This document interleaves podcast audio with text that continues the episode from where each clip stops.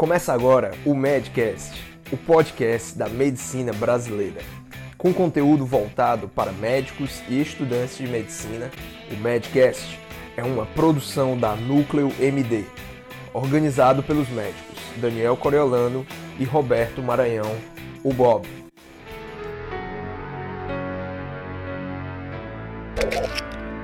O que eu vou falar hoje é algo que eu aprendi na prática com alguns erros, algumas histórias que eu vou contar para vocês que me fizeram depois refletir. É normalmente assim que acontece alguns aprendizados, né? Você depois de um tempo que passou pela experiência, reflete e vê o quão aquilo foi importante para você e o quão lhe deixou melhor em alguma situação. Aí eu resgatei uma foto do primeiro dia de faculdade, que estava recém-egresso. De lá para cá muitos aprendizados aconteceram. São oito histórias que eu vivenciei, tenho quase dez anos de formado e que vocês veem faz sentido para a jornada que vocês estão passando. Primeiro, história. Primeiro mês que eu terminei, a minha primeira grande compra foi um carro. Quando eu estava na faculdade, era contando dinheiro, né? E um mês depois, a gente tem um honorário considerável. E isso deslumbra um pouco os nossos olhos, aumenta demais o poder de compra. Algumas semanas atrás, eu vendia livros nas turmas, um tempo depois eu estava já com um poder de compra muito elevado. Esse erro primeiro que eu cometi foi que eu comprei um carro de alto custo, foi 72 mil reais. Ainda é caro hoje, mas imagina um tempo atrás, considerando a inflação. Não foi à vista, foi pagando pagando juros. Era 2%, 2 ponto alguma coisa. Ainda são juros praticados hoje, são juros elevados. Para quem sabe sobre investimentos,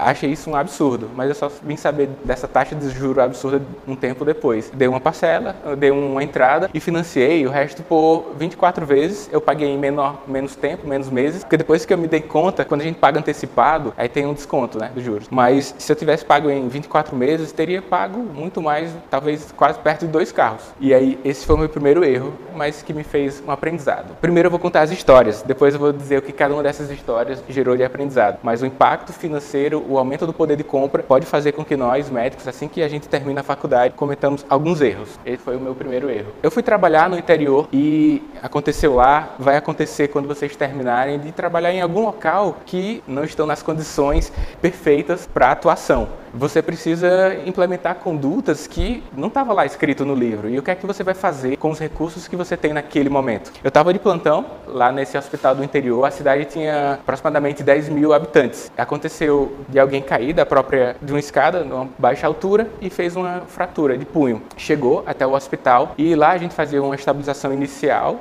ou de qualquer problema que a pessoa tivesse e encaminhava para hospitais de maior porte. Ela estava com fratura, com um desvio considerável de punho e lá, na hora do atendimento, a gente podia fazer analgésico, mas ela ia ser transportada para um hospital maior com muitos quilômetros de distância. Não tinha um imobilizador, um estabilizador para que ela, durante a viagem, isso é importante, não ocasionasse uma lesão adicional de partes moles, de vasos. É importante que você tenha uma boa estabilização até chegar ao hospital de referência. E não tinha lá. Mas aí eu conectei com minha infância que eu brincava com esses palitinhos ali. Vocês devem ter brincado também, espátula pra gente. E a gente fazia casinha. Eu pensei, será que dá para fazer alguma coisa com isso, né? E aí com o esparadrapo, a gente montou uma sequência de palitos e fez uma haste rígida junto com papelão. Colocamos para imobilizar, poderia ter uma lesão adicional e realizamos um encaminhamento. Esse é apenas um exemplo de algo que você pode fazer com os recursos que você tem. Eu poderia dizer, não, não tenho recurso, tenho cuidado no transporte, seguro o braço, mas sempre será possível fazer algo mais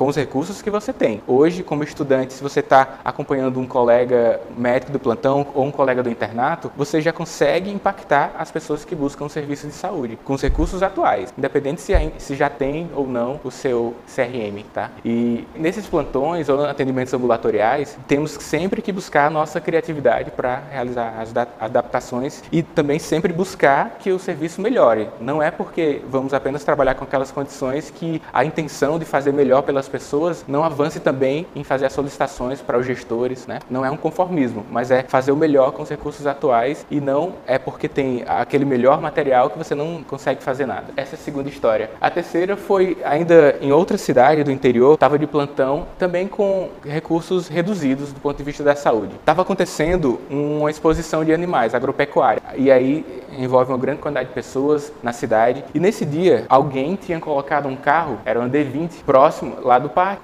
com a porta aberta, deixou a chave na ignição. Tinha algumas crianças brincando e uma delas entrou no carro, ligou a ignição, estava lá na ré e tinha uma parede. E o carro deu ré e bateu contra essas crianças, oito. E nesse dia foi o meu plantão mais hard da vida, assim. Politraumatizados, né? Oito crianças foram levadas até o hospital e na ocasião, imagina, se eu não tinha um recurso para fazer uma imobilização, imagina um suporte adequado para fazer algo de, uma, de um caso mais intenso, mais grave. Naquela ocasião, alguns médicos se mobilizaram, estavam na cidade, por acaso, contribuíram, a gente formou uma equipe dentro de um hospital. Além de alguns médicos da cidade e outros profissionais da saúde vieram também de forma espontânea, nós conseguimos organizar. E além dos profissionais, é incrível como uma quantidade considerável de curiosos ficaram, entravam no hospital, então foi uma bagunça, uma bagunça mesmo. Naquele momento eu percebi que o fluxo bem adequado era importantíssimo para a organização do serviço de saúde. Para além disso, uma pessoa ou algumas que implementassem a, o fluxo, dissessem que é para fazer, porque nós conseguimos, naquela ocasião, estabilizar aquelas crianças, não houve, houveram nenhuma morte, conseguimos encaminhar para os hospitais de referência e não teve caso de grande gravidade. Mas me ensinou que numa situação de grande intensidade, a organização é necessária. A gente tem um ATLS que nos ajuda isso, temos protocolos de atendimentos ambulatoriais, em vários momentos da nossa atuação médica, é preciso que possamos sim seguir os protocolos, mas que tenhamos uma atitude mais intensa, tendo a responsabilidade pela situação. E essa história, daqui a pouco eu vou dizer o que foi que eu aprendi com ela. Trabalhei também em outra cidade, antes do programa de provimento do Mais Médico, a gente trabalhava em muitos locais, né? Trabalhava num local, levava calote, trabalhava no outro, por isso que antes de, desse programa a gente ia para um local e para o outro, eu trabalhei em alguns, pelo menos quatro, antes de ir para a residência. Nessa cidade, eu trabalhava na zona rural. Lá, um dado momento, quando a gente estava voltando dos atendimentos ambulatoriais, na estratégia de saúde da família, uma agente de saúde falou que numa casa que estava, ela apontou para mim bem distante, morava um idoso que ela estava preocupada, porque ele não havia ido à unidade de saúde já há algum tempo, ele era hipertenso, diabético, e alguém havia falado para essa agente comunitária de saúde que o filho estava alcoólatra. E aí a gente ah, já estava voltando do atendimento, então, mas vamos lá, vamos ver é, como é que ele tá. Já tinha passado da hora do trabalho mesmo, mas a gente foi lá, a gente teve que deixar o carro porque tinha uma cerca e andar alguns metros lá para frente, que era uma casa no morro. Quando a gente chegou lá, a gente bateu na porta, ninguém atendeu. A gente de saúde, como é da comunidade, ela teve essa liberdade de entrar na casa. Entrou e viu que o idoso era mais ou menos uma hora da tarde, por aí. Ele estava lá numa rede, provavelmente não tinha se alimentado ainda nesse dia. O filho estava embriagado lá, deitado. E aí nós podemos fazer algo. Não era a primeira vez que o filho é, negligenciava os cuidados com os, os pais. E nossa equipe de saúde só não podia fazer muita coisa, além de prescrever os fármacos, fazer um acompanhamento com certa frequência, mas a gente precisava fazer muito mais do que aquele atendimento pontual. Nós, eu como médico, a enfermeira, o agente comunitário de saúde, nós ativamos a rede de assistência de saúde. Foi aí que a gente enxergou que nossa atividade individual, ou então aquele pequena equipe, tinha impacto reduzido ainda sobre algumas demandas da sociedade, da população. Nós ativamos o NASF, o NASF ele é composto por outros profissionais da saúde e nós chamamos assistência social do município, porque segundo o Estatuto do Idoso, é, essa negligência é um crime. Então, a assistência social do município conseguiu, junto à equipe de saúde, fazer um projeto terapêutico para aquele idoso, mas também prestar uma assistência ao filho. Ele também estava com problema de saúde, né? Nós, em equipe, conseguimos implementar algo que melhorou a vida daquele idoso. Então, às vezes chegarão pessoas até o seu consultório ou até o seu plantão médico e às vezes você tem que ir lá, mas sempre você vai ver o problema. Alguns momentos você não tem como escapar do problema. Quando está no seu consultório, você tem que atender, mas às vezes o problema está acontecendo ali. Você sabe que está acontecendo. Você pode seguir o seu caminho ou fazer alguma coisa. Essa história me ensinou algo também. Quando eu terminei já a, graduação, já estava atuando, né? Comecei a receber demandas para atividades de educação em saúde. Vocês já fazem muito isso, né? E a FMSA é uma instituição que já faz muito isso. Durante a graduação, vocês são requeridos quanto a isso, mas é incrível como, de fato, isso é importante. Nossa formação durante a graduação é muito importante para a sociedade. E as pessoas demandam informações sobre saúde. Você verifica isso na internet, qualquer canal de saúde é muito bem acessado, tem alguns médicos já bem posicionados na rede, mas também nos locais onde vocês vão atender ou já atendem, você constantemente é requerido para fazer grupos de saúde, ir até uma escola, fazer grupos de pacientes com problemas específicos, como hipertensão, diabetes, e sem estar preparado, não fica legal. Tem essa desenvoltura na apresentação pública, no falar em público, durante a formação médica, é importante que se dê muita relevância e que isso seja também de forma continuada aconteça. O melhor desempenho no, na comunicação em público. Educação em saúde é algo que você precisa também ter essa habilidade e que vai avançar para além do consultório, para além das salas vermelhas dos plantões médicos. Durante o período agora já da residência, eu trabalhei dois anos e depois fui para a residência. É um período de grande intensidade de demanda, tanto cognitivas, né, porque você tem que prestar contas com o seu preceptor, mostrando as evidências necessárias para a condição de alguns casos. Você tem que prestar contas com o familiar e com as pessoas que você atende, porque o grau de envolvimento e responsabilidade é muito maior e você já não está, em grande parte das vezes, na casa dos pais, a porta bateu e você abriu, era a vida adulta entrando. Você tem as responsabilidades financeiras que uma família já tem, né? São muitas demandas nesse momento de vida da residência. Organização financeira, demanda cognitiva de uma rotina de estudos ainda intensa, porque está no período de formação que, segundo a Associação Médica Brasileira Padrão Ouro, e que vai repercutir muito melhor durante cada um dos seus atendimentos depois. E é preciso ter uma busca e ter o próprio consciência de tudo que está acontecendo. Senão você acaba desistindo da residência ou então vai para outra residência, fica de residência em residência, fica um pouco indeciso. É preciso ter essa, essa consciência que durante o período, esse período de formação haverá grandes demandas. Você precisa alinhar expectativas com a realidade. Não pode ir lá pensando que é Alice no País das Maravilhas, porque até no Alice do País das Maravilhas teve os problemas durante o percurso. Então a residência é um período de grande intensidade que me proporcionou aprendizado e proporciona a todos. Foi também durante o período da residência que eu me despertei para a leitura de outros temas fora da medicina, fora do ambiente mais técnico, biológico. Comecei a ler livros que antes eu tinha um pouco de preconceito, de desenvolvimento pessoal, só que eu percebi que aqueles livros me ajudavam na comunicação com os pacientes, me ajudavam nas técnicas de estudo, lá um livro que me ensinava a como ter um melhor desempenho. Essas, essas múltiplas referências, além dos livros, além de frequentar eventos que não são de médicos, como, por exemplo, o TEDx. Tem aqui em Fortaleza uma sequência de palestras de 18 minutos que você aprende muito com a experiência de cada um daquelas pessoas. Eventos como esse que está acontecendo hoje, que não está na sua matriz curricular, mas que de forma espontânea vocês estão aqui para aprender o que não está no usual. Fazendo o que a maioria das pessoas não faz, você será um profissional também diferenciado, porque pagou o preço por isso. Múltiplas referências, para além de referências biométricas, vão contribuir muito para a carreira de todo mundo.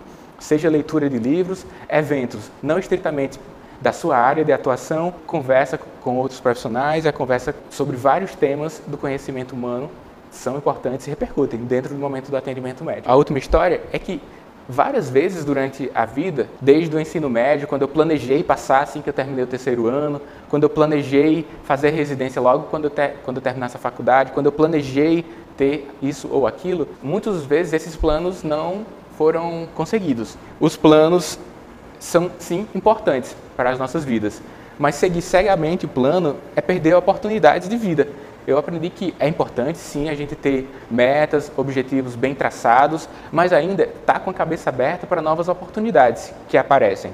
Talvez vocês tivessem planejado nesse sábado aqui ir para a praia com os colegas, mas de repente apareceu um anúncio que haveria um evento aqui na Associação Médica Cearense e captou a oportunidade.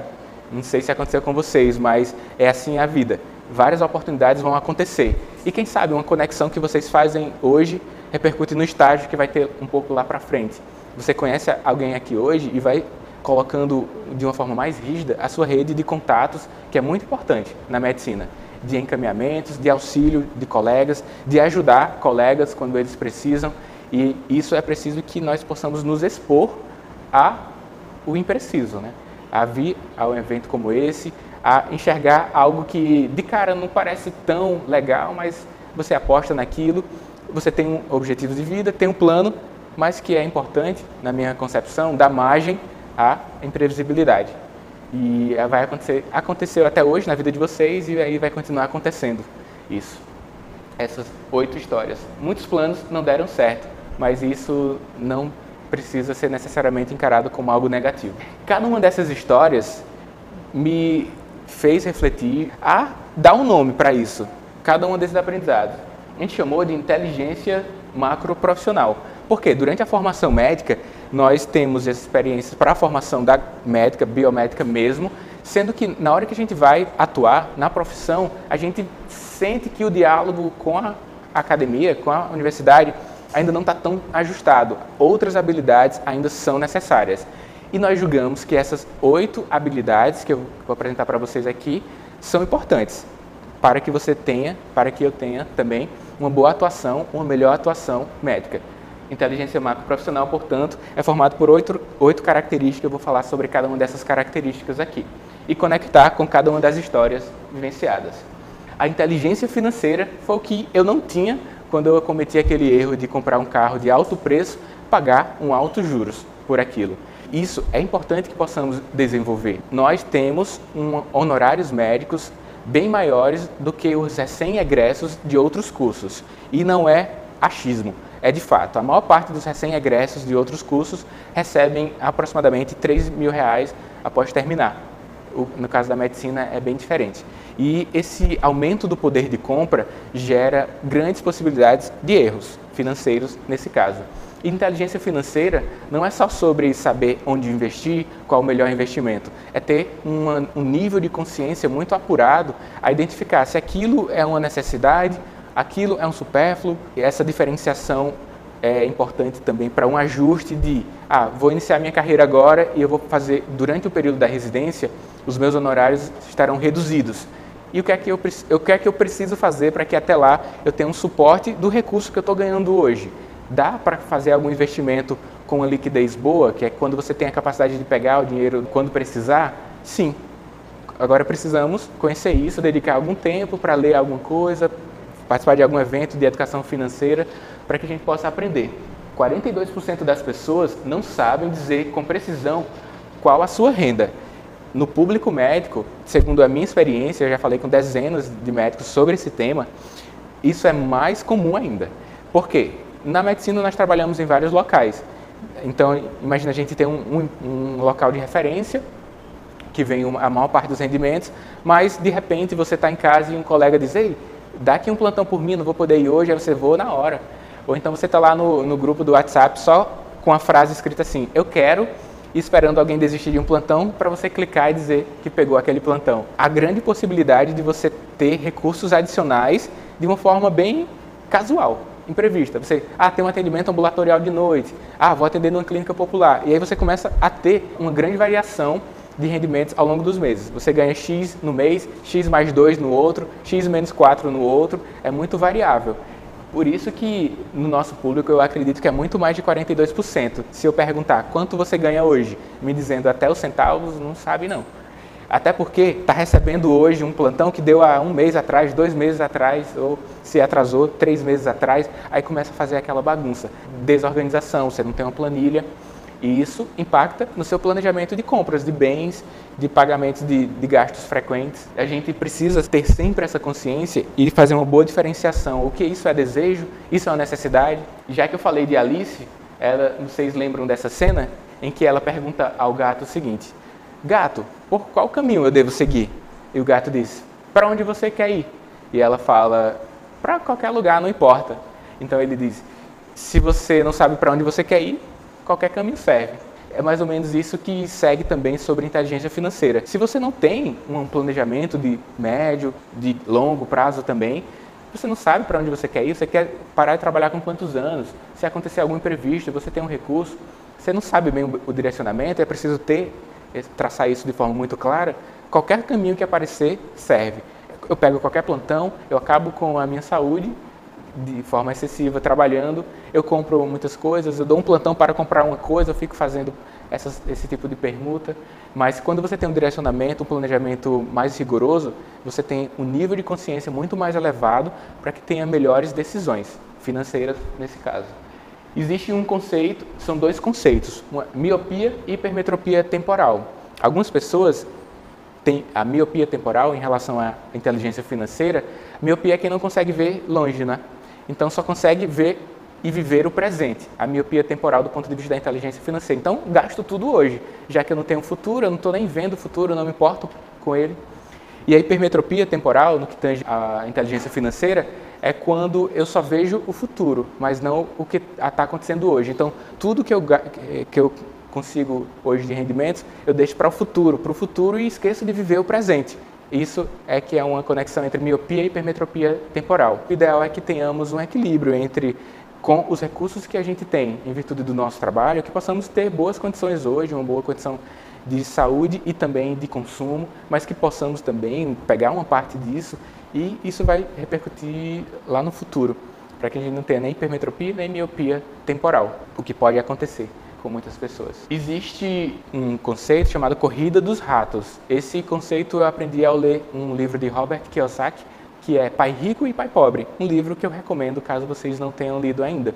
Lá ele fala sobre a corrida dos ratos. Ele fala o seguinte, que quando não temos uma consciência sobre hipermetropia e miopia temporal, passamos a nossa vida tendo um alto consumo para alimentar uma felicidade falsa, nós estamos na corrida do, dos ratos, representado por essa gaiolinha ali dos hamsters, né, que ele corre, corre, corre e não sai do lugar. Então a gente começa a trabalhar, recebe um rendimento, aumenta o consumo. Aí aumenta a nossa especialização, aumenta o nosso rendimento, aumenta o consumo.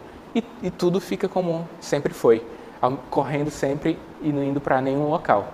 Esse é um conceito importante que depois você conhece, cada escolha que você faz na vida, você reflete se você está ou não contribuindo para entrar mais uma vez na corrida dos ratos, ou você está na pista de alta velocidade, que é o antônimo da corrida dos ratos, segundo o autor.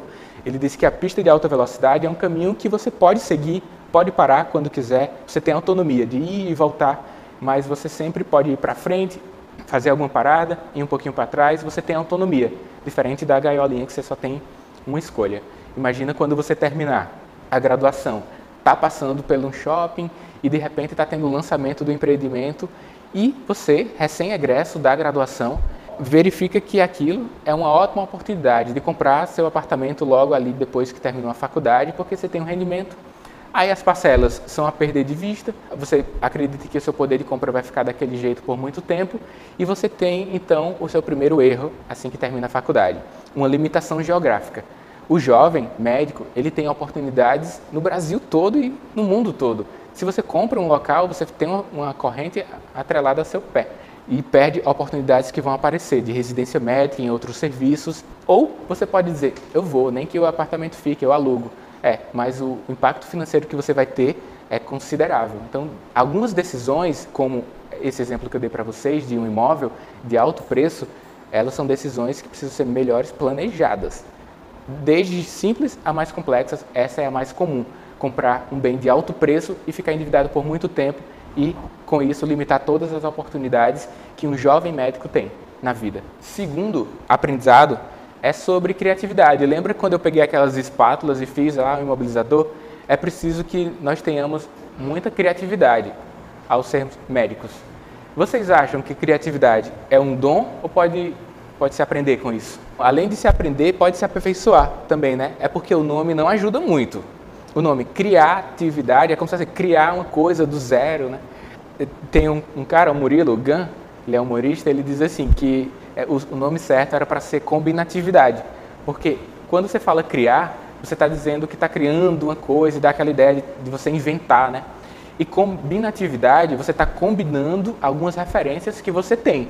Então eu combinei uma referência que eu tinha da infância de que ao juntar espátulas, elas formam uma, um objeto bem maior, rígido. Eu combinei com um conhecimento médico que eu tinha aqui. Você tem que estabilizar fraturas para não ter lesões adicionais. Combinei um conceito com outro e fui criativo ao realizar essa mobilização e realizar um transporte mais bem adequado daquela, daquela pessoa que teve fratura de punho. E assim vai acontecer na vida médica de todo mundo. Você vai precisar combinar muito vários conceitos para chegar em melhores resultados. A criatividade é a tradução dos talentos humanos para uma realidade exterior que seja nova, útil, dentro de um contexto individual, social e cultural. Basicamente, a criatividade acontece quando você consegue resolver um problema de uma forma diferente do que as outras pessoas resolviam e essa nova forma é muito mais ágil, muitas vezes mais econômica e, na maior parte das vezes, também gera melhores resultados. A criatividade é preciso que você aumente ela ao ter muitas referências. Como é que a gente tem muitas referências? Se expondo a muitos ambientes. Steve Jobs foi mais sucinto. Criatividade é apenas conectar coisas. Foi isso que eu disse até agora. Ele tem um discurso Stanford, né, que ele fez e ele fala sobre esse aspecto de que várias experiências que ele teve na vida em um dado momento repercutiu no que os produtos da Apple representam. Ele conectou algumas informações que teve durante a vida e isso repercutiu em uma melhor forma de, no caso, ter uma experiência com a tecnologia smartphone.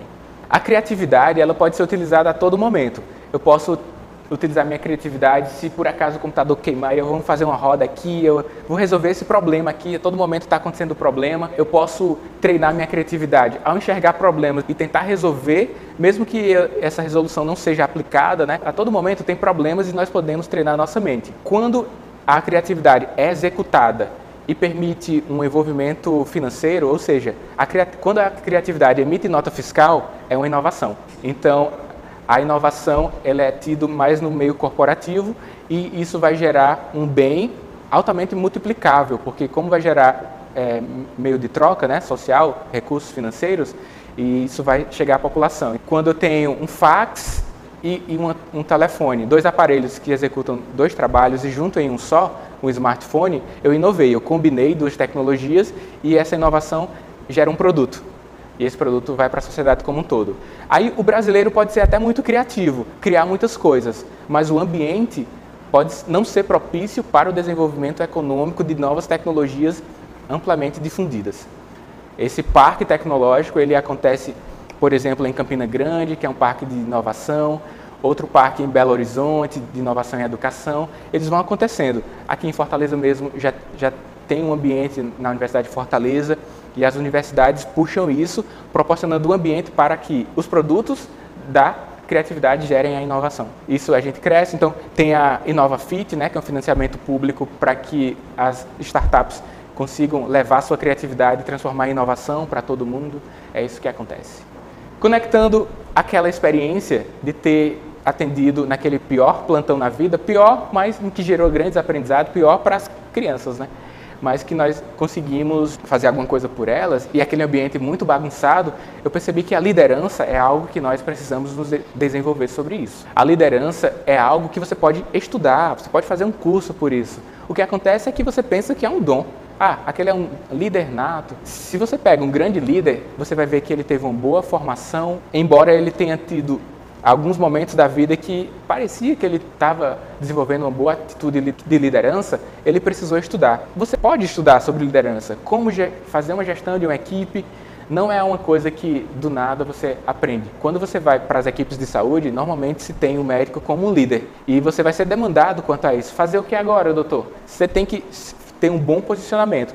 Esse bom posicionamento só vem se você conscientemente buscar o desenvolvimento sobre esse aspecto do conhecimento humano. Alguns, eu entendo, que pode ter isso muito desenvolvido, mas quem acha que não tem, pode se desenvolver. Dentro da universidade, durante o período da graduação, você tem ótimas oportunidades para desenvolver a sua liderança. Você pode fazer parte de centro acadêmico, ligas, IFMSA, e durante esses essas associações estudantis, você eventualmente vai ser o presidente, mas você vai ser o coordenador de eventos, o coordenador contábil. Você vai ter a quem se reportar e você vai ter pessoas que se reportam a você e você precisa gerar demandas e essa gestão de equipes e de liderança faz total diferença na vida como médico. Durante a graduação, eu participei do centro acadêmico, projeto de extensão, e eu vi quanto foi importante na minha comunicação na residência e já como médico, sobretudo em situações de maior demanda assim, cognitiva. A habilidade de mobilizar pessoas que colaborem em prol de um objetivo comum é um, algo consciente que, na minha concepção, vocês devem desenvolver, nós todos. A quarta conexão que eu trago para vocês é quando eu estava lá na residência e percebi que eu precisava estar atento a várias coisas além dos estudos. Me reportar ao preceptor, aos pacientes, aos familiares. Lembra também que eu falei que a gente tem algumas demandas, porque eu já morava só, tinha que ajustar a casa. E essa visão geral é o que se tem já bem conhecido como visão sistêmica. Quando você tem essa visão sistêmica, você tem uma consciência de tudo que está acontecendo ao seu redor. Não é aquela pessoa que só faz isso aqui e esquece tudo que está acontecendo. do outro lado. A vida é assim, você precisa ter uma, um multifoco, você precisa dar atenção aqui a essa coisa, resolver, mas saber que depois tem aquela, tem aquela. A definição de visão multissistêmica é essa habilidade profissional de ver o seu negócio como um todo, é mais do mundo corporativo, mas a sua vida, podemos traduzir isso como um todo. Entender como interagem, como funcionam os seus processos de obtenção, transformação e entrega dos serviços, produtos informações ao mercado, particularmente aos seus clientes. É assim, ó, você tem um namorado ou namorada, você não pode dizer assim, cheguei em casa, agora é minha vida pessoal. E aí você é todo amoroso. Se você tiver tido um problema lá na residência, com certeza vai impactar no seu relacionamento. Sabe quando o Faustão diz assim: "Ah, ele é tão legal na vida pessoal e profissional, mas a vida é só uma, não dá para dividir, não é?" Ninguém divide. Os impactos do trabalho, quando acontecem coisas boas, você vem todo feliz para casa. Quando acontecem coisas ruins na sua casa, você vai com triste para o trabalho, isso repercute também. E qualquer meio onde você viva é vida, não é vida dividida. E quando a gente sabe disso, e coloca ativada a nossa visão sistêmica, a gente, a gente tem um maior, um maior conforto em saber que é desse jeito mesmo. Não fica revoltado com uma ou outra coisa acontecendo. Ter a visão sistêmica é o que a gente deve ter. Caso não tenhamos essa abertura para que várias coisas aconteçam na nossa vida, nós vamos ter cada vez mais estresse e menor equilíbrio até das emoções. A quinta conexão, sabe quando eu terminei eu falei que uma grande demanda para atividades de educação e saúde, falar dentro da medicina, isso é muito importante. A nossa comunicação é um tipo de marketing. Existe mais de 50 especialidades médicas, até a última vez 53, 54 especialidades médicas. E cada uma delas tem uma área de atuação específica, não é isso? O marketing tem várias áreas de atuação também. Na medicina, nós podemos nos apropriar de uma área que é marketing de conteúdo, inbound marketing. Nós não podemos fazer assim. Pessoal, vem aqui para minha clínica, marque já a sua consulta, R$ 59,90, todo sábado vai ser esse preço. Não podemos fazer isso, né? Mas a gente pode fazer inbound marketing, que é o marketing de conteúdo. Essa, isso que eu estou fazendo aqui é um inbound marketing. Eu tenho uma empresa que vendo gestão de carreira, mentorias, cursos online, mas eu não estou pedindo para vocês comprarem nada. Se em um dado momento você for exposto aos produtos da minha empresa, aumentam as chances de vocês se tornarem clientes. Da mesma forma, o paciente de você, quando você está lá fazendo atividade de educação e saúde, colocando as ideias de uma forma muito bem clara, aumentam as chances dele se tornar o seu paciente, porque ele tem uma oportunidade de enxergar em você como uma pessoa capacitada e habilitada para responder às demandas de saúde daquela pessoa. Além do que, a maior parte do impacto que você vai fazer é para a sociedade em virtude da informação que você está liberando. Essas informações que eu estou falando aqui vai mudar alguma coisa na vida de vocês. Essa é a minha intenção.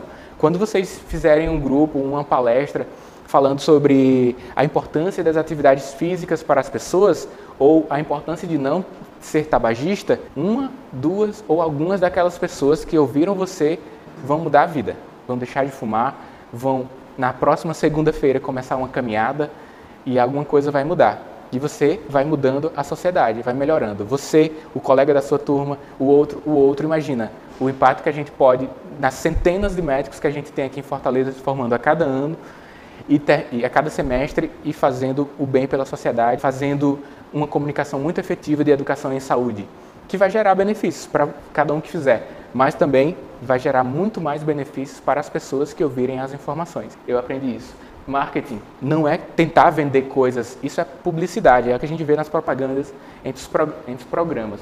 Publicidade chamando para venda. O marketing é uma estratégia geral que abrange todo o processo de venda e a relação entre consumidor e a empresa, no caso nós médicos, desde os serviços e sua adequação para o mercado até a comunicação dos negócios. Então, o foco na comunicação médica é relevante para que nós possamos desenvolver desde a graduação e também, assim como a liderança, é algo que a gente pode aprender. Existe curso de oratória, né? de vez em quando a gente escuta aí, na faculdade às vezes tem também, e tem livros sobre como fazer palestras. Quando você vê alguém fazendo um bom discurso, você aprende com aquela pessoa, só que você tem que ter a consciência de que você quer fazer aquilo. O que é certo fazer e o que eu não julgo que para mim não cabe no meu estilo naquela palestra. E você vai, de forma consciente, aprendendo, aprendendo, aprendendo a falar, e isso é marketing. Sobre aquela, o sexto item que eu falei para vocês, eu trouxe um termo que é da aviação. consciência situacional. Vocês sabem que cada vez mais os aviões eles são automáticos, né? Você coloca lá piloto automático e ele consegue chegar até o destino. No entanto, durante a formação de pilotos, há sempre a busca para que todos os formandos, todos os pilotos tenham uma consciência situacional, que é, além do que foi planejado, esteja muito atento às intempéries. Tudo que foi planejado pode ser modificado em poucos segundos. Começa a chover, ou então um outro avião está fora, fora do radar e foi identificado no radar do seu avião, ou então o aeroporto teve um problema lá e não vai poder pousar. A consciência situacional é quando você tem um plano, mas você está aberto a ver outras possibilidades para atuar. É um termo da aviação que serve muito para a nossa vida. Nós temos um plano de vida, alguns não têm, outros têm um plano de vida, e é preciso que possamos tenhamos abertura para que esse plano seja modificado. Isso vai trazer benefício para todo mundo. Esse termo da aviação tem uma definição bem clara. É caracterizada pela percepção dos elementos no ambiente de trabalho dentro de um volume de tempo e espaço a compreensão do significado desses elementos e a projeção dessa situação no futuro próximo. Então, é uma busca pela perspectiva de algo muito próximo que vai acontecer. Se o aeroporto não pode pousar lá, então vai acontecer algo ruim, então qual a minha atuação diante desse fato, dessa intempérie, né? É importante que a gente possa prever as coisas que acontecem no nosso ambiente, levar um pouco em conta a experiência do, de outras pessoas, levar um pouco em conta também a nossa sensação. Aquela sensação que você sabe quando vai acontecer alguma coisa, você tem aquela certa intuição.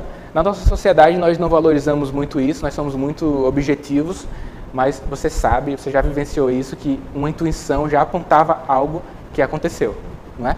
Sobre ler, ter várias referências para além do biomédico, da medicina, isso aumenta o seu intelecto, aumenta as suas referências. Existe uma teoria na economia, a teoria do capital humano. Ela diz isso. Investimentos em educação e saúde podem aprimorar as aptidões e habilidades dos indivíduos, tornando-os mais produtivos, o que, em larga escala, pode influenciar positivamente as taxas de crescimento dos países. Por isso que a gente escuta assim, ó, investir em educação no nosso país vai mudar o país, os países que investiram em educação tiveram um salto de qualidade, em qualidade de vida e tudo mais. E é isso. Essa, essa é a teoria do capital humano. Quanto melhor nível educacional a população tem, melhor essa população é. E no nível individual isso é aplicado também. Quanto maior o seu nível educacional, mais impacto você vai levar à sociedade e você vai trazer para o seu micro nicho, né? Para você, para os seus familiares, para a sua comunidade ao redor temos várias histórias de médicos que conseguiram assim sair de, de um estado de miséria mesmo, conseguiu fazer uma faculdade e mudou o seu ambiente. A sua família passou a ter melhores condições de vida. Então, imagina isso repercutindo, dando oportunidade para, para várias pessoas para a educação, o quanto a sociedade não muda. Em várias profissões, eu estou citando médico porque somos. Só que essa teoria do capital humano tem, quando ela é correlacionada aos seus rendimentos, tem um limite. Ela diz o seguinte, que quanto maior a escolaridade, maior é o salário. Isso é exponencialmente maior depois do ensino médio e tem uma tendência de estabilidade depois do mestrado, pós, da primeira pós-graduação que você tem. É isso que acontece. Você tem, você é estudante, ensino médio, passa no vestibular, fez uma graduação qualquer, se tornou profissional, aumentou demais seu salário, fez pós-graduação, residência médica ou mestrado, recebeu aumentou o salário e depois fica um pouco com a tendência à estabilidade. Porque depois de um certo ponto, o que vai fazer com que o seu impacto seja maior na sociedade e com isso haja melhores rendimentos também, é o que você tem de diferente. Então, você é um médico cirurgião, aí você fez uma pós-graduação em gestão de serviços em saúde. Aí você é gestor agora de, um, de alguma coisa. Aí você foi para outro patamar. Ou você é um médico e mesmo que não faça uma formação for, formal, tá? Não precisa que eu faça um MBA em gestão. Não, você parou um tempo, estudou sobre o tema e aí você se diferenciou no mercado. A diferenciação do mercado é o que pauta o seu avanço na carreira, e depois de um dado momento tem que fazer o basal, né? A graduação, a residência médica, a pós-graduação, lato senso, a depender como você queira, e depois você tem que se diferenciar. O que é que eu tenho que fazer que os outros da minha área não estão tá fazendo? E o que é que isso pode trazer também de benefício para a sociedade? Aí você vai se diferenciando. Sabe quando tem um corredor gastronômico em uma cidade, às vezes 50 pizzarias, uma está lotada e, e a outra não? ela tem uma diferenciação, né? O que é que ela tem de diferente? Começa a observar nos mercados diversos essa diferenciação. Você vai na praça de alimentação, uma está lotada, com fila, outra tem duas pessoas no caixa. Qual a diferenciação? Ela atendeu uma demanda gastronômica da sociedade, frituras, porque todo mundo fala para comer saudável, mas a, o restaurante saudável quase não tem ninguém. Aí você tem que observar a demanda de mercado, gerar demanda. A diferenciação vai fazer grande diferença na sua carreira. Para, então, sabendo disso, você já pode trilhar seu caminho dentro da graduação. Sabe, um grupo de leitura que já existe hoje em algumas faculdades? Participa lá. Tu vai aprender muito sobre outras coisas fora da medicina. Você vai se diferenciando desde a graduação. Autonomia intelectual. Por que, que ir lá para o TED, ler alguns livros fora da medicina é importante? Dentro das diretrizes curriculares nacionais do curso de medicina, ele usa esse termo e quando eu fiz mestrado, eu li e me apaixonei por esse termo. As diretrizes dizem diz o seguinte, que o médico em formação, né, que está na graduação, deve ter autonomia intelectual, porque as demandas da sociedade são intensas. Não, uma universidade não dá para cumprir, através de uma matriz curricular, tudo que você vai precisar. Você tem que ter autonomia para buscar conhecimento, para propor coisas aos professores. Professor, a gente acha que isso é importante. Bora fazer um evento aqui, um dia? Professor, a gente acredita que a violência contra a mulher está muito intensa. A gente não tem algo aqui na faculdade sobre isso. Bora fazer aqui uma jornada sobre esse tema? Então você vai lá, estuda. Essa autonomia em buscar é importante. Ler, participar de eventos, contactar colegas para fazer alguma coisa sobre isso. Quando você exerce a sua autonomia intelectual, você tem aumento de referências, portanto, aumenta a criatividade, você resolve as coisas de uma forma melhor e maior sensação de qualidade de vida. Isso é bem vivido e vívido em nós. Sabe quando você termina um capítulo e entendeu tudo? Não é boa aquela sensação? Vocês têm essa sensação de que quando aprende uma, quando aprende uma coisa nova, uma sensação de felicidade assim? É, é qualidade de vida. Estudar é qualidade de vida. Que, que bom que a gente pode ver, pode ter acesso à informação, hoje ainda mais rápido, né, com ferramentas de suporte ao diagnóstico. Então a gente, isso repercute ali para o nosso paciente e isso dá qualidade de vida para a gente. Autonomia intelectual, precisamos ter. Algumas universidades já têm isso bem declarado. Conhecimento em espiral, que tem a ver com autonomia intelectual. Eu perdi as contas de quantas vezes estudei diabetes mellitus tipo 2, talvez uns 300. Só que toda vez que a gente tem acesso àquela informação, a DM2, eu vejo uma coisa nova. Eita, lesão de fundo de olho no diagnóstico do DM2. Aí outra, exame pré-participação em exercício para quem tem mais de 35 anos é importante, não posso liberar nada. Da outra vez que eu li, eu vi que é importante recomendar bons calçados para quem vai fazer caminhada, porque tem neuropatia diabética. Sabe? Cada vez que estuda, você vê uma coisa, como é que eu não vi isso antes, né? Você só consegue isso sabendo que existe essa do, teoria de aprendizagem, né, do espiral, que cada vez que você tem acesso à mesma informação, você aprende uma coisa nova. E de, acontece com DM2, com hipertensão, com asma, com tudo que você for estudar na medicina. Sabe que você estuda no terceiro semestre, no quarto, aí estuda no quinto, vai no internato, vai precisar estudar de novo. E isso vai acontecer. Não se chateie, porque cada vez que você tiver acesso àquele mesmo tema que você já estudou não sei quantas vezes, você vai aprender mais uma coisa porque isso vai proporcionar também múltiplos impactos, que outras formas de aprendizagem vai acontecer. Você lê, você assiste uma aula, você teve um impacto, né? O, o impacto aqui. Aí você leu sobre o tema, você, se você vai ler o e-book, você já tem outro impacto, outro aprendizado. Se você escuta um podcast sobre o tema, você já tem outro aprendizado. Então, além de conhecimento em espiral, que é ter acesso ao mesmo tema várias vezes durante a vida, você ter acesso de várias formas. Cada um vai aprender de uma forma diferente, mais intenso ou menos intenso, ao ler, ao assistir uma palestra, ao ouvir um áudio de podcast, e aí você vai sendo melhor a cada dia. Múltiplos impactos e conhecimento em espiral. Existe aquele último ponto que eu citei para vocês, que alguns planos que eu delimitei na minha vida não foram executados e está tudo bem eu aprendi com alguns erros. Muito se fala sobre resiliência, né? Vocês já devem ter ouvido falar. A resiliência é a característica dos metais em, ao ser, sofrer uma grande energia, dobrar, ele voltar ao que era antes. Lembra disso, né? Tem na física. Quando eu sofro uma grande pressão no meu ambiente universitário, na minha graduação, ou no mercado de trabalho já, eu posso resistir aquilo e beleza, vai passar e voltei ao que era antes, vida que segue. Ou eu posso também ser uma pessoa frágil. Durante uma grande demanda emocional, cognitiva, durante a graduação, eu não fui suficientemente capaz de sustentar aquilo, desistir da faculdade. Aí tranquei, não deu certo, né? Foi um impacto emocional muito forte. Ou então você trabalha num ambiente de, de, grande competitividade e você não consegue superar aquilo ali e você, ah, não vou trabalhar, aí pede demissão, não, vou trabalhar no outro canto mais tranquilo. Você foi frágil, você perdeu, você saiu do curso, você quebrou, né? Algo frágil quebra, então segue outro caminho. O resiliente não, ele pode sustentar aquilo e, e seguir a vida. Só que, segundo o autor Nassim Taleb, ah, ainda tem um robusto, no caso representado pela pedra a pedra ela consegue receber uma grande energia, consegue, consegue muito, né? Mas um dado momento ela vai quebrar.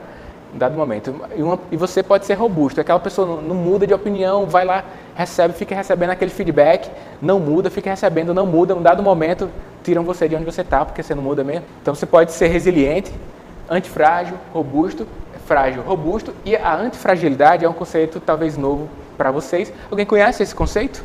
Antifrágil, Nassim Taleb do livro Antifrágil. A antifragilidade é uma característica da natureza. Quando você faz musculação, qual o seu objetivo? É ter microlesões no músculo. Essas microlesões, elas, você vai ter uma resposta fisiológica e vai ter hipertrofia. Aí, a constância das microlesões, você faz a microlesão lá, levantando o peso, 24, 48 horas há uma resposta fisiológica. E isso passa meses, passa anos e você fica muito forte. Ou seja, o músculo recebeu uma grande energia e ele não atrofiou, ele fez para ficar melhor. É a antifragilidade. Quando você recebe uma grande energia e depois daquilo você se torna melhor, e melhor, e melhor. Você vive na imprecisão e a imprecisão torna você melhor. O antifrágil, no nosso contexto, poderia ser alguém que ao passar por um problema, num plantão médico, não conseguiu implementar as condutas que ele acha que deveria ter implementado. Foi um plantão mais ou menos ali. Aí ele, a antifragilidade era: nunca mais vou dar plantão, Deus me livre, mas eu vou estudar. Não, eu vou melhorar. Então ele não pediu demissão e nunca mais deu plantão, não. Ele teve aquele impacto na hora e voltou um tempo depois muito melhor. Estudou, fez lá um curso de atualização e assim nós podemos setar a nossa mente as situações de imprevisibilidade, de intempéries que acontecem na nossa vida, porque a gente não pode enxergar e ter essa atitude antifrágil e sair melhor dela. Nós podemos ter um evento com poucas pessoas e dizer não, não dá não, dá certo não. Ou, ou depois ter um evento que lotou e muitas pessoas querem entrar e não tem vaga, como o Outubro Médico do ano passado. Mas vocês acham que o primeiro evento foi assim? Poucas pessoas, né? E aí foi crescendo, foi crescendo. A atitude antifrágil das instituições e das pessoas fazem com que haja a ascensão da sociedade e das pessoas. Conhecendo esse conceito, cada um é que tem a capacidade de aplicar nas suas vidas. Nesse momento, vocês já estão fazendo conexões nas mentes ou ao viver a próxima intempérie de vida. Como é que eu quero sair daqui? Melhor, antifrágil, resiliente ou eu vou optar por sair mesmo frágil e seguir outro caminho? Essa planta é o dente de leão, é a forma representativa da natureza para a antifragilidade. Quando ela recebe uma grande energia, um vento muito forte, a sua semente vai para muito longe, ela vai ocupar muito mais espaço no ecossistema. Ela recebeu um, um vento muito forte, ela poderia se desmanchar ali, né? Mas ela, com a grande energia da natureza, foi muito para muito mais longe. Frágil, quebra facilmente, o robusto é algo resiliente e a antifragilidade está na natureza. Nós nos beneficiamos com as falhas, sempre sendo melhores. Se quer ampliar esse conceito, recomendo o livro. Então, o resumo disso tudo é inteligência macroprofissional. Falei para vocês sobre inteligência financeira, criatividade, liderança, visão sistêmica, marketing, consciência situacional, autonomia intelectual e antifragilidade. Podemos chamar isso da inteligência macroprofissional, sem dúvida você será demandado quanto a todas essas habilidades na sua carreira. Só que existe o efeito pêndulo. De repente, você sabe que precisa fazer muita coisa, que precisa aprender muitas coisas. Se você se vê que precisa aprender tudo, se você se vê se aprender dois, três desse aqui, ah, eu gostei desse conceito, eu vou aprender. Aí vai ser estudante, fragilidade, marketing, inteligência financeira, você bagunça o negócio. Quando você tem consciência, você passa para o estágio de consciência incompetente, que é assim, ó. O primeiro estágio é uma inconsciência incompetente. Você nem sabe e nem sabe que, que precisava saber. Você não sabe de nada. Agora você pode, pode estar passando para o próximo estágio, que é uma consciência incompetente. Agora você sabe que não sabe. O próximo estágio vai ser uma consciência competente. Você vai estudar e você sabe que precisa e sabe como fazer. E o próximo, um estágio de maestria, é que você vai ser tão competente que não precisa ficar na consciência não, você simplesmente é competente. Que a gente diz, ah, já faço isso de forma medular, muito boa, né? Só que agora você talvez tenha avançado da incompetência inconsciente para incompetência consciente. Não busquem estudar tudo porque isso aí não demanda um grande gasto energético e você, o seu cérebro não vai deixar. Sabe quando aquela pessoa se vê obesa e no outro dia quer ser ultramaratonista e desiste na segunda semana porque teve uma lesão? Então não dá certo. Tem que começar leve, né? Tem que começar aos poucos, melhorando o, o cardiorrespiratório e daqui a algum tempo, meses ou anos, ele pode se tornar um ultramaratonista. Mas tudo tem seu tempo. O efeito pêndulo é quando você se enxerga numa situação e quer ir para outra situação totalmente diferente. Quando você quer fazer isso com muitas coisas, não dá certo. Só uma recomendação prática. Aqui é uma jornada da minha graduação para que me fez pensar, né? Cheguei hoje, já dormi muito em aula aqui, é, gente, aqui é um quadro de dormiocos né, durante as aulas. É intensa a jornada médica e na nossa situação lá, a gente tinha aulas por horas e de vez em quando pegava no sono pós-prandial, né? Acontece. Festas da faculdade, a gente, vocês estão vivenciando isso. Última prova do internato, feliz da vida e a formatura que aconteceu em 2011 e que para vocês também durante, após a graduação, quando se formarem, vocês têm muito a se aprender. Peguei uma frase de Buzz Lightyear, quem gosta de Toy Story, né? Ao infinito e além. Gostei demais, agradeço ao fotógrafo que fez essa foto aqui na, no dia da formatura. E foi muito bom estar aqui com vocês, né? Importante ter essa consciência como frase final, porque aquele que não lutar para o futuro que desejar, vai ter que aceitar o futuro que vier. Beleza? Valeu! Só uma sugestão para vocês, né? A gente tem esses canais de comunicação aqui. O Medcast é um podcast de medicina, né? São arquivos em áudios que você pode acompanhar aí do, do, celular. A gente tem mais de 80 episódios. Cada um dos episódios vou falando sobre carreira, sobre investimentos, outros sobre tratamento de algumas doenças. E é o podcast de medicina mais acessado do país. Eu, eu e o Bob nós fazemos o, o Medcast. O blog educaçãomédica.com.br. A gente posta lá videoaulas, conteúdos em textos, artigos, para que vocês tenham essa comunicação de maior rigor dentro da plataforma. E o Profissão Médica, que é um Netflix de, da medicina. São videoaulas para médicos, profissãomédica.com.br. E quem tiver interesse, a gente tem ciclos de mentorias para médicos sobre inteligência financeira e carreira médica. É só entrar nesse link aí que o próximo ciclo existe uma aplicação lá, suas intenções, e aí se for de acordo com o que a gente pode ajudar, aí você pode fazer essa aplicação e a gente dá o suporte através da nossa empresa Núcleo MD Educação Médica. Termina aqui mais um Medcast, uma produção Núcleo MD.